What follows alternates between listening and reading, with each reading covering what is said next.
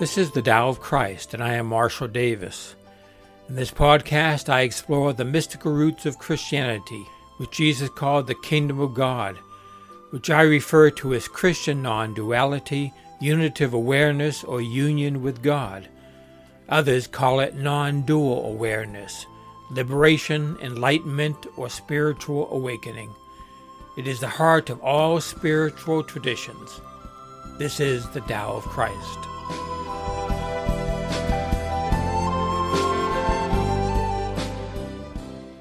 Good afternoon, this is Marshall Davis.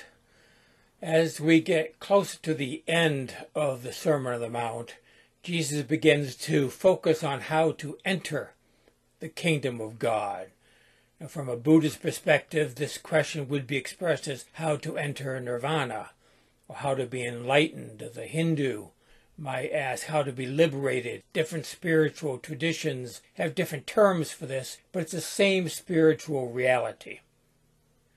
Jesus addresses this topic elsewhere in his teachings as well. For example, in the Gospel of John, Jesus says that to enter the kingdom of God, one has to be born again. And Jesus is not talking about the evangelical experience there. It has nothing to do with the conversion to Christianity. Jesus is talking about spiritual sight. He says to Nicodemus in this passage, unless one is born again, he cannot see the kingdom of God.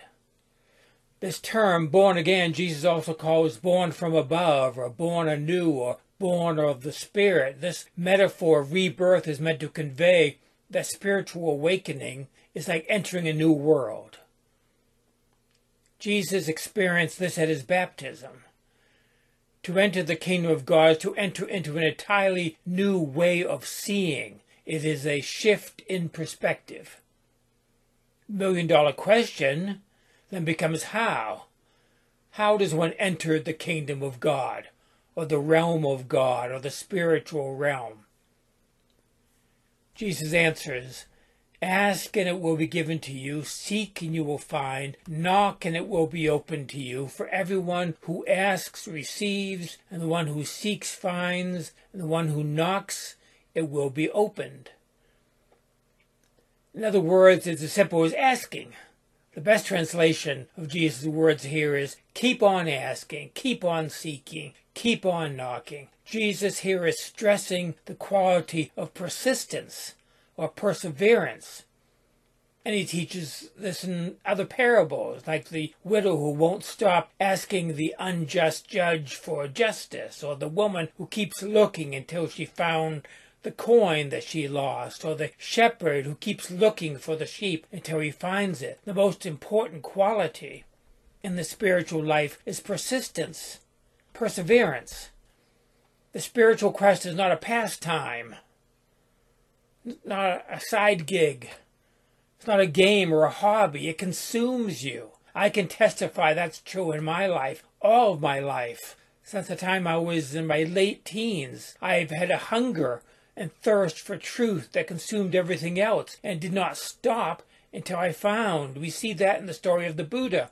After years of seeking and trying different spiritual disciplines, Gautama decided to sit down under a tree and he would not get up until he was enlightened or dead.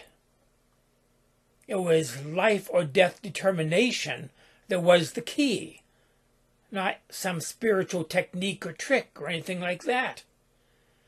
I would also say that skepticism is very important, part of that determination. Near the end of my search, I was deconstructing my Christianity, carefully investigating to see if what I had believed for all these decades was really true. And I was relentless in my skepticism. I was persistent to find out what was real and true. This stage took two and a half years. But I did not stop. I would accept no easy answers. The problem with most people is that they are not willing to look beyond the easy answers, the conventional solutions. They're too willing to accept prepackaged religious or spiritual answers that someone or some system gives them. They get tired of the search and they settle for religion rather than truth. Truth is not a religion or a theology or a church or a philosophy. These are substitutes for truth. If you persevere, no matter how long it takes or what the consequences, then you find. Also, Jesus is saying that we are we are to expect to find what we are looking for. It's not a, a hopeless search. In Christian language, we should have faith that we will be given what we're asking for, that the door will open. Jesus says, Which of you, if his son asks for him for bread, will give him a stone? If we ask for a fish, will give him a serpent? If you then, who are evil, know how to give good gifts to your children, how much more will your Father who is in heaven give good gifts to those who ask him? And the variation of this in the Gospel of Luke says, Give the Holy Spirit to those who ask. In other words, if you are persistent, your prayers will be answered. You will find. Do not give up hope. Persistence, faith. We ask and seek and knock and hope, expecting to find if we persevere. That hope is what keeps us asking and seeking and knocking long after, after others have given up and settled. We have faith and hope because we trust what Jesus says about the kingdom of God. And what does he say about the kingdom? He says the kingdom of God is within you. Pharisees came to Jesus asking where the kingdom of God is and when it's going to come. Jesus replied, The coming of the kingdom of God is not something that can be observed, nor will people say, Here it is, or there it is, because the kingdom of God is within you. This can be translated in your midst, meaning you're in the middle of, of it. It's all around you. In the Gospel of Thomas, Jesus says, If those who lead you say to you, See, the kingdom is in the sky, then the birds of the sky will precede you. If they say it's in the sea, then the fish will precede you. Rather, the kingdom is inside of you, and it is outside of you. When you come to know yourselves, then you will become known, and you will realize that it is you who are the sons of the living Father. Jesus said, Split a piece of wood and I'm there. Lift up a stone, you'll find me there. In other words, what you are seeking is here now. Couldn't be any closer. The truth you are seeking is all around you. You are in the kingdom of God, and it is in you. You're already enlightened, you could say. You already have eternal life. This is the paradox of spiritual truth. There's nowhere we have to go and nothing we have to do to enter the kingdom of God. It's simply a matter of realizing what is here and now, realizing who and what we are here now. The kingdom of God is at hand. All we have to do is reach out our hands and see it at our fingertips. It's that simple. It's because it is so simple that it is missed we keep knocking, then one day we suddenly realize that the door is open. And it's always been open. There's a famous painting of Christ knocking on a door, and it represents, according to most interpreters, the human heart. And when you look closely, you see that there is no handle or latch on the door. That is because it can only be opened from the inside. There is no closed door except for the door that we have created. There's no bondage except self bondage.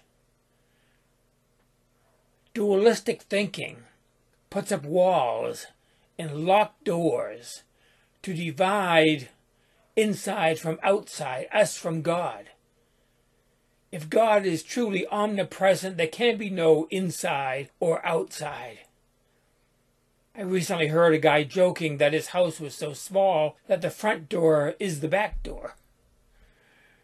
We knock on the door of the kingdom of God, and when it opens, it opens to where we already are.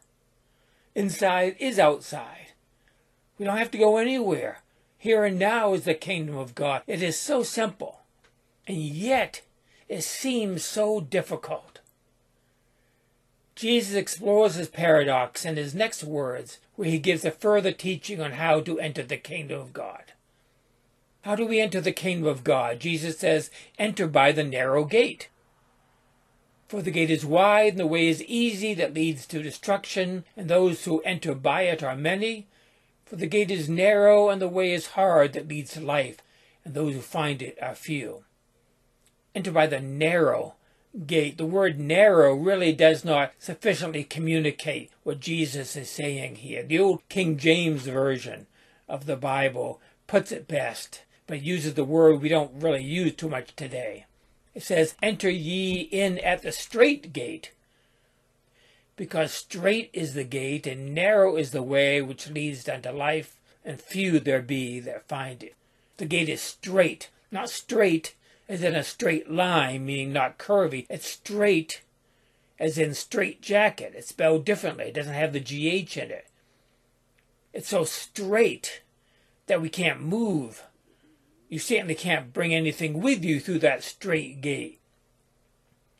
When a rich man asked Jesus how to inherit eternal life, Jesus says it's harder for a rich man to enter the kingdom of God than for a camel to go through the eye of a needle.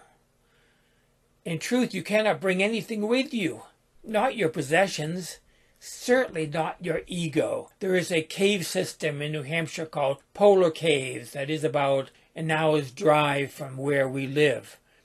In those caves is a passage called the Lemon Squeeze. It's so tight that you have to squeeze through the passageway. Children can fit through, but people my size for example, can't fit through. That's what Jesus is saying about the gate to the kingdom of God. You have to squeeze through it. It is strait. You can't take anything through it. Not your self identity. Not your racial, or ethnic, or sexual, or religious identity. Not your religion. Not your doctrine. Not your church. Not your beliefs. Not your worldview. Not your politics. You have to leave all that behind with every step you take through the strait gate, you need to leave something more behind until there is nothing left. That's why Jesus likens it to rebirth, because it's like traveling through the birth canal. That's how strait it is. When you let go of all and you are nothing, that's when you see the kingdom of God. It's when you enter the kingdom of God.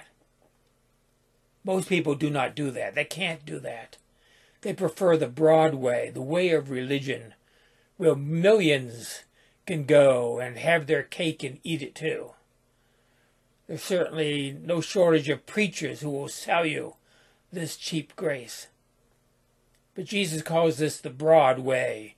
You might call it the megachurch way, the big way that leads to destruction. But the narrow way is life. Historically, only a few take this road less traveled. Religions or spiritual communities tend to form around these people. But anyone can enter if they're willing to pay the price. All it costs is everything. And that is it for today. Grace and peace to you.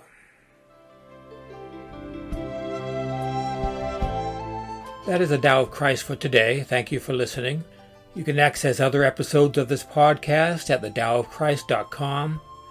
You can also find these podcasts in video format at my YouTube channel at christiannonduality.net. My blog Spiritual Reflections can be found at marshalldavis.us. There you will also find a link to my books and my email address. Join me next time for another episode of The Tao of Christ.